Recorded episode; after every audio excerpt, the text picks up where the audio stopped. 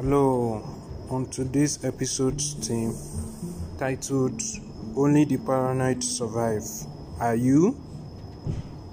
We discuss cyber events that occurred in the past week, of which include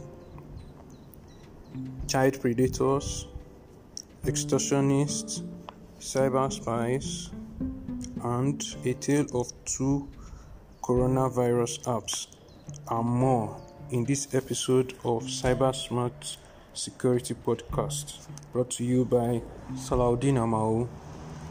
This is episode 11. Stay tuned.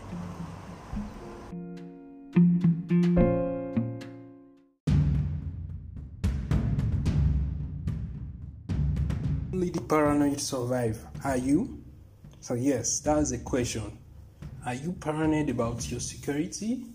Are you cautious? Are you making sure that you're not too naive about what you do online? How you com- uh, have conversations with people that you don't know via social media? Some of these questions are what we need to ask ourselves and put towards our loved ones so that they won't become victims of the bad guys out there looking for enemies to cause damage to people's reputation, livelihood, and even people's life. So I chose this theme because um, there are so many issues that have been occurring in the past few weeks, of which some have been reported in the last week. Uh, one of the news reports was one of the headlines I mentioned in the introduction. So, Facebook assisted the FBI in tracking and um, hacking a child predator who has been terrorizing uh, minors and underage girls for years. So, what he does is to um, send a message to a potential uh, victim and ask them that how many girls are uh, how many guys have they sent their um, nude pictures to? And uh, some of these girls when they they they try not to reply or because they, they don't know who the person is it goes by the name on via email or via Facebook as Brian Kil. And so he gets to them to he gets them to divulge their news pictures and even videos so that he continuously terrorize them and threaten them with um, messages about going to their school, bombing bombing their schools, and so much uh, different other threats. This shows that some of these girls that are minors um, they are not monitored uh, by their guardians or their by, their wards by their parents. So, and so, um, due to this fact, some of them, because of the threats from this um, child predator, they they are forced to divulge such information and they continuously get to be uh, psychologically um, terrorized by this um, person. Uh, fortunately, the FBI contacted the Facebook, and Facebook had to uh, pay about six figures amounts of money in, in, dollars to a security firm in order to assist them to um, break uh, to create a zero day vulnerability in the um, operating system that this guy uses in order to cover his tracks. The name of the operating system is Tails. So through through the browser, which is um, a browser that's called Tor Tor, browser has been known over the years in which you can use to hide your privacy. It's mainly it was mainly created so that people that are investigative journalists they could be able to use it without being detected by um, uh, governments that are that are authoritarian or that maybe endanger their lives. So that was the purpose of Tor browser. But unfortunately, have a child predator that used this um, browser on a an operating system that is very secure to um, to do uh, uh, to te- terrorize people to um, cyber stalk them and terrorize them. So well we are glad that facebook looked at the human impact of not trying to get this guy. And then based on such decision they ended up uh, finding a way to create a zero day vulnerability that is to create um, bugs on the operating system for the first time. That's what zero day means. So um, a system that has been patched but uh, a new bug comes up uh-huh. so when they were able to create this zero day vulnerability they were now able to detect this um, criminal. And, and this it has been said that he has um, pleaded guilty in court to about 41 charges. So uh, and is expected to spend many years in prison. So from this um, news reports uh, my I just have a few things to say about it because uh, yes, this the internet is uh, is a very uh, good place to be on, and you do productive things, connect with people, and so much more. But at the same time, there's also the bad side to it, and as um, parents, as professionals, brothers, sisters, um, and um, even teachers at school, we all have a responsibility to um, assist the young ones by letting them know some of the dangers of just conversing, uh, having a conversation with a stranger online. So we have to teach them how they should converse with people that maybe send a friend request for the first time so that they won't be victims of cyberbullying. And due to maybe the threats that they receive they will not want to um, have a, a private conversation with you concerning what happened. We have to find a way to monitor them. This is the least uh, responsibility that we need to do. So it's not a case of that okay you don't allow them to use the internet they will still find a way to use the internet one way or the other you have to f- create that atmosphere whereby they can communicate with you freely and um, and be able to tell you, ask you questions when required. And it's very important that one, uh, everybody that is a stakeholder in in um, bringing up a child, be it the teacher, be it the guardian or a parent, uh, perform their roles so that we won't have children that will be victimized right from childhood and it will, it will scar them for life.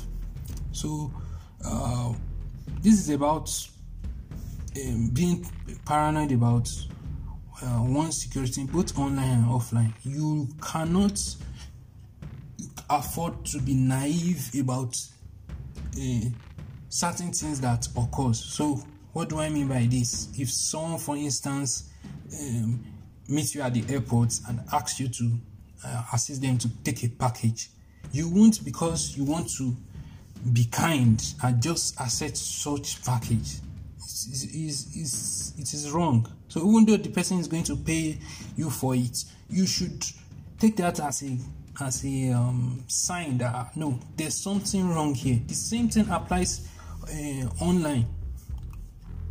You mustn't be so trusting. So that brings me to the next news report that i also found that it's related to this thing for for this episode about being uh, paranoid about your security and which is about um, extortionists.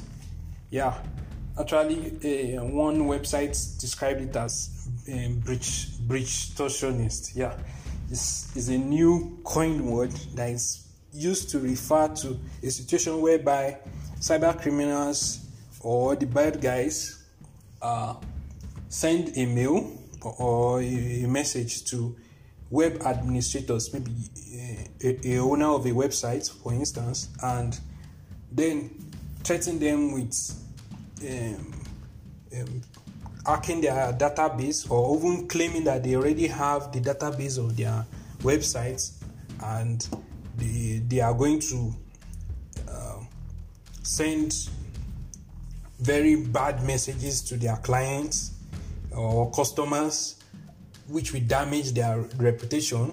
That is the owner's uh, owner of the website's reputation and put them out of business unless they pay a ransom so one thing that was so special about this um, uh, form of um, uh, phishing messages that was sent to some of website owners is that the message that was attached to to the ransom was free of grammatical errors. So you it you kind of want to feel uh, you feel like okay this must be genuine for this person to have you know, sat down and completely articulate the kind of message he's going to send as a ransom. It must be real, but. Uh, it wasn't real. It wasn't um, true that they had such data because anybody that has such data encrypted or uh, in their possession is going to at least give you an evidence that he has such data. So just like in the case of ransomware, when when a ransomware attack occurs, you, you there will be a change of um, of, of the uh, wallpaper to catch your attention that okay your file has been encrypted. And there will, there will be a file that will be left on the desktop of the of the system informing you that okay this is the encrypted uh, this is a copy of the encrypted file. So for you to get your files back you need to pay the ransom which will, will be, uh, before a decryption key will be sent to you for to decrypt that file. So that one is clear right from the onset. But for for this case of a uh, of phishing attack the um, the extortionists or the bad guys were trying to fool their, their target victim with the well orchestrated message and the threat. So they also threatened to the, the index the SEO, that's search engine optimization of uh, of the um, websites that were their targets. So the listing is such that um, people will not be able to find um, such person's websites when they they go online. So this was part of the threats, but fortunately, when some of the people that were affected uh, reported on on sites such as Stack Overflow and uh, Bitcoin abuse uh, platform, uh, they found out that okay, nobody has been has paid such ransom. So the ransom was between one thousand five hundred to two thousand uh, dollars in in uh, Bitcoin that they were supposed to send to a particular wallet wallet address. So um, my own advice here with regards to this kind of situation is that you should um, not be tempted or due to the uh, urgency of the situation pay such ransom because you give the chance to the attacker to uh, to uh, threaten you again. Because what is the probability that if you pay such ransom the bad guy has not been hacked by a fellow criminal? Because criminals uh, like this, cyber criminals like this, they do hack themselves for uh, important inv- information, valuable uh, data that they can use against themselves. So, if you pay for a ransom and you get your data back, what's the probability that a copy of that data has already been uh, been um, being hacked and collected by another cyber criminal. So at the end uh, at the end of the day, you lose on both sides. Secondly, if you decide to give such ransom, what is the probability that in a week or in a month's time, the person, the uh, the crook, will not come back again with um, with another uh, threat, uh, because he may claim that he has given you all um, the data back and you are safe, but actually you cannot believe the the um, statement of a criminal. You can't believe the statement of a crook. So you can't trust such kind of person. So it's just like the case of um, porn scamming. So um, the term that is used to refer to that is um, sextortion.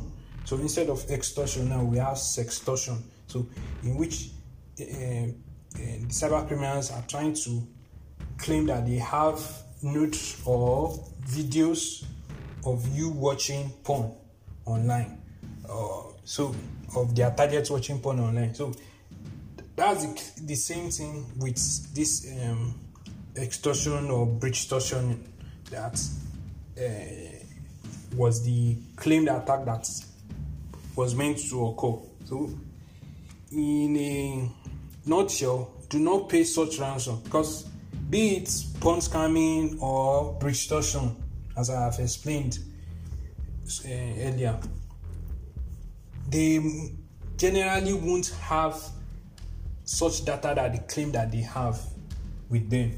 Because anybody that says that he has such data, just like in the case of ransomware, as I explained earlier, he is going to give the evidence. And even in the situation that they give such evidence, do not rush to pay such ransom. Try to contact a professional that could assist you in finding a way out like for ransomware now, we have eh, a website whereby decryption keys are uploaded routinely for new ransomware that have, have come up. So that is that on that. So moving on, uh, still on the case of being paranoid about security, we have um, cyber spies that were able to uh, hack into uh, two European defense firms. So, defense firm, we're talking about military contractors that deal with millions of uh, dollars for maybe uh, military equipment, um, um, weapons, and all that. So, and were able to do this by sending phishing email uh, via LinkedIn. LinkedIn. So it was reported that this attack occurred last year and uh, by cyber spies that was claimed to be it was alleged to be um, by a sponsored uh, state go- uh, government sponsored by a state government uh-huh, but the um, the um, link or the the uh, source of of the attack or who, where which country it came from is still not yet confirmed although different news reports which I will attach in the in the number of links that I, as I usually attach for different podcasts claim that it, it was uh, via Lazarus you know, uh, that's a, a cyber criminal gang uh, but this has not really been confirmed, so we cannot see that much on that. But my point about this uh, news report is that in the phishing email, they actually sent job offers to uh, to some of the employees, and by the time the employees click on the job offer to like download maybe the details of the job offer, it's downloaded a malicious payload instead of just a, mess, a document showing the job offer. And then from that malicious payload they were able to get into the uh, defense firms network so what does this mean to us it just means that sometimes when you receive kind of message from even trusted platforms like LinkedIn and and all that. Do not be so quick to like react that okay, yes, I've been looking for this job because it is preying the the attackers are preying on your wants and needs.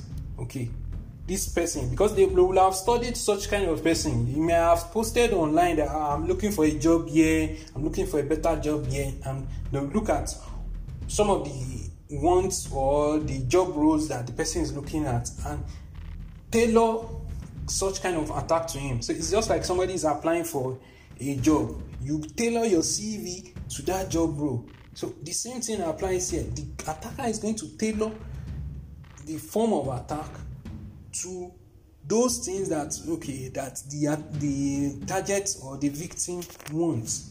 So we we have to be a bit cautious.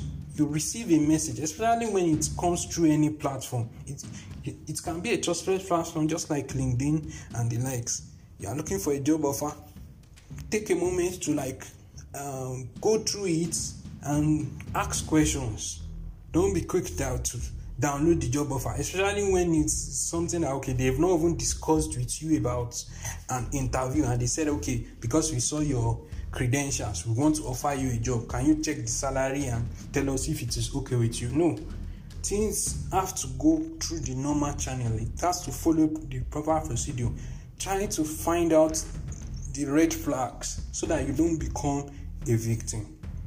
So that is that on Daniel's report. So so far I've talked about child predators, I've talked about extortionists, and I also talked about cyber spies. So be it an individual, a business, an organization, whether you, even though you are just an NGO having a a good cause to like end hunger in the world and all that, you can be a target. For the fact that you are not yet a celebrity doesn't mean you, cannot be a target for malicious attackers. Some crim- criminals or crooks, are, they will use an employee to get to the CEO. Sometimes they use this the CEO directly. So does not matter whether you are a popular person or not. It's just a case of okay, what exactly does the cyber criminal want? The cyber criminal doesn't care about um, the, the the type of uh, attack that it directs towards a target or a potential victim. What he is concerned about is using a form of attack that will um, create maximum carnage, and in, in that way, gets he gets what he wants. So we have to, we must not be so naive to just be so trusting when it comes to communication online. If you are even um, uh, trying to finalize a transaction, try to use other means to verify that okay, if the account you are sending such money is the right account. Business firms have been have been uh, have lost millions of dollars, millions of pounds because they just failed to make a phone call that they could have just made to the, the recipients of a, a of a fund. And they've lo- they lost money because of that. So by doing extra checks because you don't know if your email have been hacked and the mail that you, the account number that you receive is actually from uh, from an attacker that use a middle um, man in the middle attack to uh, orchestrate such uh, attack on your on your network. So we have to be cautious we have to be paranoid about our security we have to develop the information security mindset so that we don't become victims. You must not be naive and have a responsibility to protect those that are around us. Because an attacker can also use someone that is close to us to get to us. It happens in everyday life. So it's not just on uh, on our digital uh, lives or our businesses. It's also offline. So have to be conscious about this. So stay tuned and i'll come back uh, while i come back to you guys in for the next um, news report. I'll be back in a moment.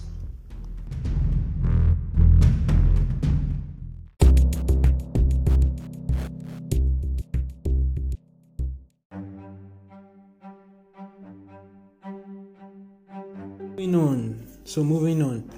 Um, yes, I talked. I talked about um, Corona contact tracing applications that have been uh, launched. First, the one I would like to talk about is that of Germany because um, they've been working on it for a while and it took them 50 days to uh, work on the Corona app. What it does is to um, give a kind of notification to a user about um, probably he or she uh, having a contact with a, a, recently a recent person that has contracted COVID-19. So the app is going to give the message that the person uh, and give an advice in that message stating that the person should um, go to the hospital to to do some tests due to the fact that had a recent um, um, uh, meeting with a probable COVID 19 uh, patient. So, this is the act, uh, the functions of this app, and this is its purpose. And they've been able to do this by uh, making sure that it doesn't intrude on the user privacy. So, um, Germany are now imploring their um, citizens to download the coronavirus one app so that uh, there will be more users that will use the app and by that they will be able to do the necessary tests for probable persons that might have the virus. So yes in germany they've lifted um, restrictions but as we all know it only takes one or two people for um, the infection rate to rise up again. So the infection rate has reduced right now, and so um, they, are, they are using one of these um, these measures that is the contact tracing app that they've developed to be able to do more tests and uh, find a way to eradicate eradicate the virus. So um, they've made sure to uh, adhere to privacy laws and it's, it is not going to intrude on your privacy. So yeah that's one issue. And they used the um, api that was created by um, a collaboration of google and apple. Uh, so so this api uh, was created by apple and google just like I mentioned um, a few minutes ago, and it is just um, based on the data that um, that will be taken from the probable uh, patients of COVID 19. So, users have been assured that their private data will not be compromised in any form and the, the app is not even going to drain their phone's battery. So it's privacy focused, so there's no harm to your privacy. And it costs a lot of money for, for Germany to create this app, but so that's one of the reasons why they are appealing to their citizens to download the app so that they can know how um, effective it is. So it doesn't augur well to put out an application for use and people are not making use of its functions. It defeats its purpose. Uh, so government officials, um, public health leaders, people in people in different sectors are imploring the citizens to download the app. So this is quite in contrast to news reports made by BBC about um, a contact tracing app too for COVID 19 that was launched by Kuwait and countries like Kuwait and Bahrain. But that one is quite invasive in, in into people's uh, privacy. So this is what this is uh, like a case of two sides of the coins. One side is is um, privacy focused, while that one the other one is intrudes into the user's privacy. So can can see that depending on the country, if the government doesn't consider uh, the people's uh, privacy, they can come up with an application that they can later even use to monitor their citizens post COVID 19. So it's pertinent that um, the main actors in in the industry, in the security industry, in technology, in business, they um, complain about this. Uh, so even non-governmental organizations to have a role to play, such that we don't have uh, uh, governments of countries putting out an application that actually uh, monitors their citizens and thus depriving any user or people of their privacy. So this is quite important, and um, in my own opinion, we, we have to guide against that. Any application that will actually serve a purpose must not be one that intrude on the user privacy, uh, because it's, if that occurs, then no one is no one has uh, any time to himself. So you, you have a, mass surveillance in place like that. So this is a good idea by the german government but uh, we are imploring other countries that have come up with their own applications to find a way to completely modify it so that it's going to uh, adhere to privacy laws. Uh, you, sh- you shouldn't use the um, the reason to save people's life to intrude on other people's tri- privacy. It's, it is not ethical. So um, this that's that on the two different coronavirus applications. And um, for countries that don't have the applications yet um, you, we hope that something will come up soon such that it can be global. Because for this um, coronavirus app that Germany has launched it will only work within their, um, their country. It cannot go beyond um, uh, beyond Germany. So you want something that will later be able to go across borders and that way you'll be able to um, actually get data about possible people that might be affected by the virus. So, uh, moving on, uh, we have a situation with regards to um, a new report from Google stating that uh, they are going to resort to a default sign in using notification rather than um, uh, using uh, passwords and authentication pin together. So when you enter your password on your maybe on your laptop, there will be a notification that will be sent to your phone asking that is this you?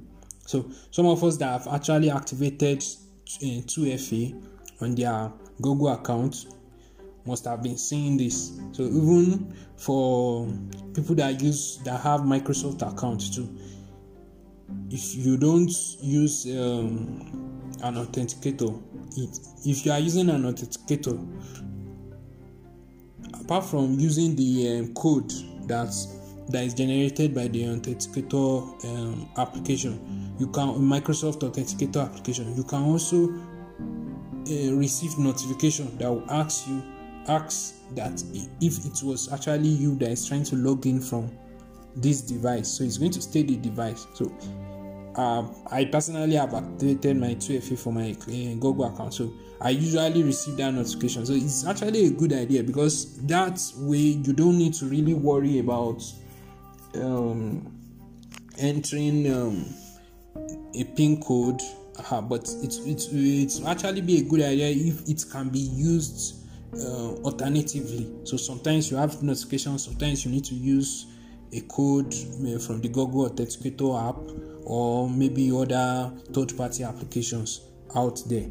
So this is a welcome development and I am hopeful that sooner or later it will be uh, integrated for other applications. So except if you are using a security key now, aha, you might not need to use such uh, default sign in via notifications for to log in, into your Google account. So security key is, is very it's more of um, even a stronger way to make sure that your account is secured and safe from the bad guys.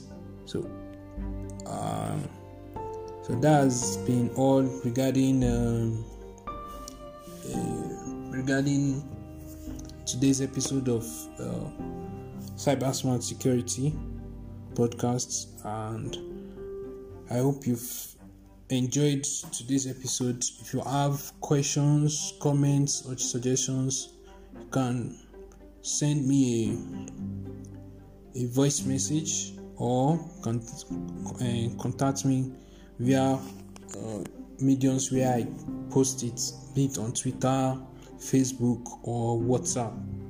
So uh, I'm looking forward to our suggestions and comments.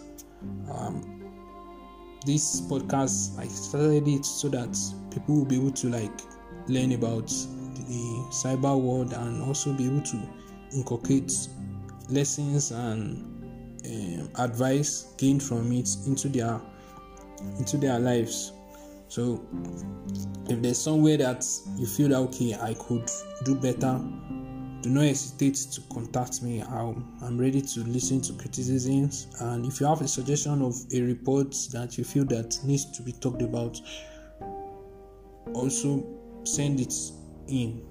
I look forward to uh, to everyone's comments and and ideas. Thanks for listening and till next episode. Uh, stay safe and uh, goodbye. I'm Salaudin Amahon, and this is the Cyber Smart Security Podcast. Bye for now.